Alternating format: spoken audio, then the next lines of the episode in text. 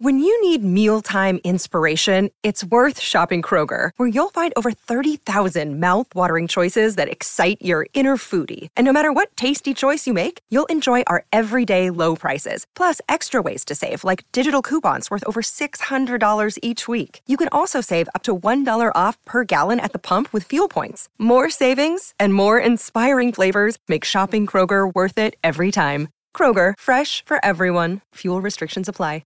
Another day is here, and you're ready for it. What to wear? Check. Breakfast, lunch, and dinner? Check. Planning for what's next and how to save for it? That's where Bank of America can help. For your financial to-dos, Bank of America has experts ready to help get you closer to your goals. Get started at one of our local financial centers or twenty-four seven in our mobile banking app. Find a location near you at bankofamerica.com slash talk to us. What would you like the power to do? Mobile banking requires downloading the app and is only available for select devices. Message and data rates may apply. Bank of America N A, member F D I C.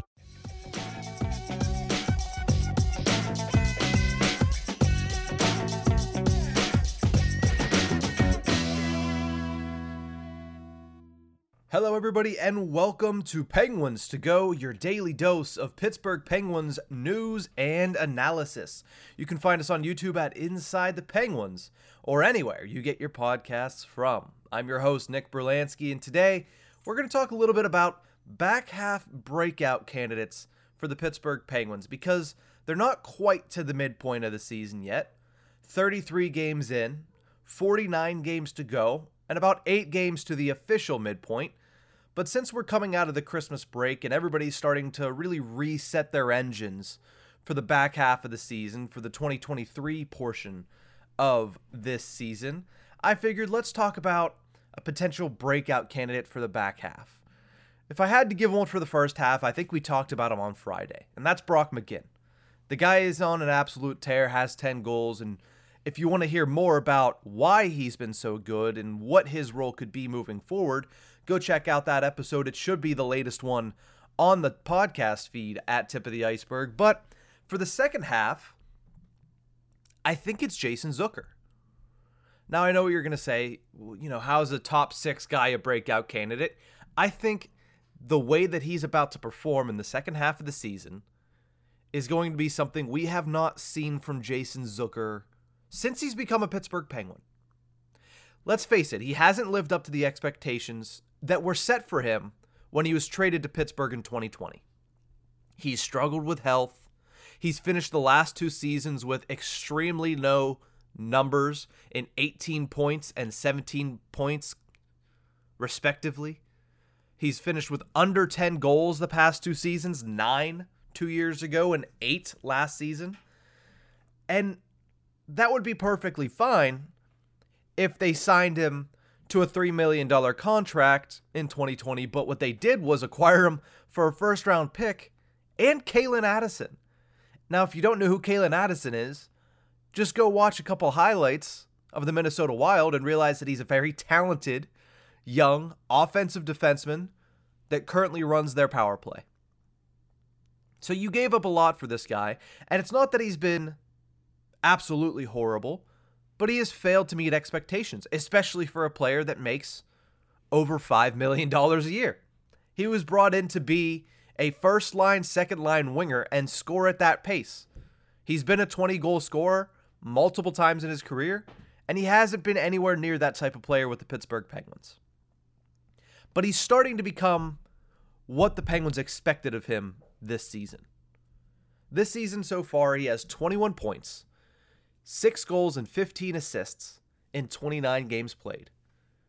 And for the crowd that loves analytics, Jason Zucker has been one of the best with underlying numbers on the Pittsburgh Penguins this season. According to Natural Stat Trick, he is first on the team in shot attempts at five on five at fifty-five percent, first on the team in shots when on the ice at five on five at fifty-six percent. He leads the team in expected goals for at sixty percent, and also with high danger chances at nearly sixty-nine percent. The only thing that he doesn't lead the team in, major analytical category-wise, is actual scoring chances. Not high danger, but just regular scoring chances, where he has fifty-five percent of it, and that's good for third on the Pittsburgh Penguins. So when you look at the, the underlying numbers, he's one of the best players they have. When you look at the actual counting stats, he's one of the top five players that they have. He's still dealt with a few minor injuries, but realistically, he's been able to stay in the lineup much better than in seasons past. twenty-nine out of the thirty-three games played for Jason Zucker. We thought he was going to be out week to week. He only missed two games. That was huge for him. And still, this season that he's putting together, that's much better than we've seen of him since he came to Pittsburgh, there could still be a lot more when you look at what he's producing. His underlyings are great, but his shooting percentage is still drastically lower than his career average.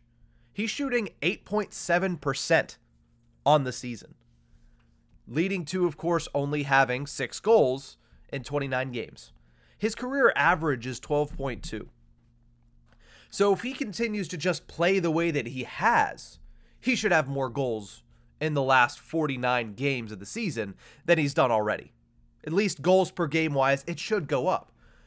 So maybe Jason Zucker becomes a twenty-goal scorer once again in Pittsburgh.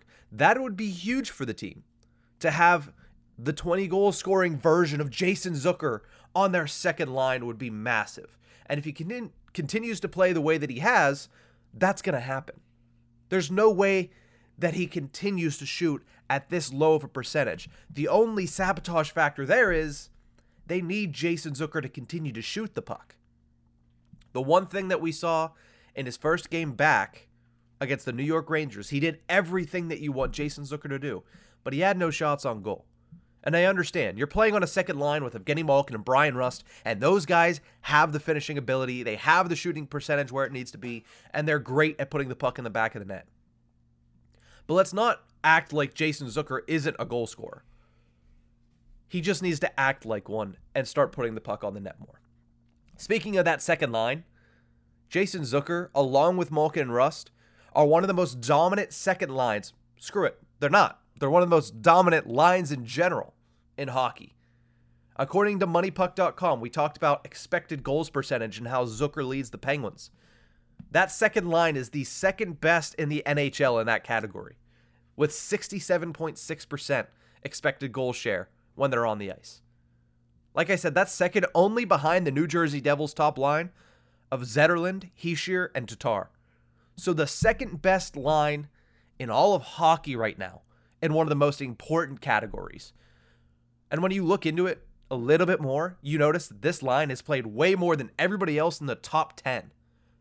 So they should be considered the best line in hockey right now. They just need a guy like Jason Zucker to finish on his chances and to take a couple more chances too, because he's starting to slow down when it comes to shooting the puck, and the Penguins can't have that. That line is combined for seventy-five points in thirty-three games. It's ridiculous. It is ridiculous.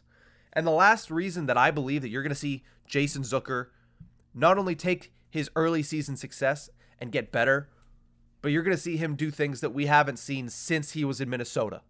He's playing for a contract, guys. He is going to be thirty-one at the end of the season, and he's a pending unrestricted free agent. He needs to play well in order to get that one last real big cash out, because that's where he's at right now. Think about Brian Rust, Ricardo Raquel last season, where they were at, and they're younger. So Jason Zucker needs to be in a much better position at the end of the year than he was at the beginning of the year. He's already on pace to do that, but I expect that shooting percentage to go up. I expect his shots total to go up drastically per game. And I think you're looking at your breakout candidate, your best breakout candidate for the Pittsburgh Penguins for the final forty-nine games of the season. Now, next year, he's probably going to get less than that five point five million dollars he's making right now. But maybe Jason Zucker continues to be a, a four million dollars player on a team that's not quite contending. That's going to do it for this one. Thank you guys for tuning in. You can find us on YouTube at Inside the Penguins or anywhere you get your podcast from. We'll see you guys tomorrow.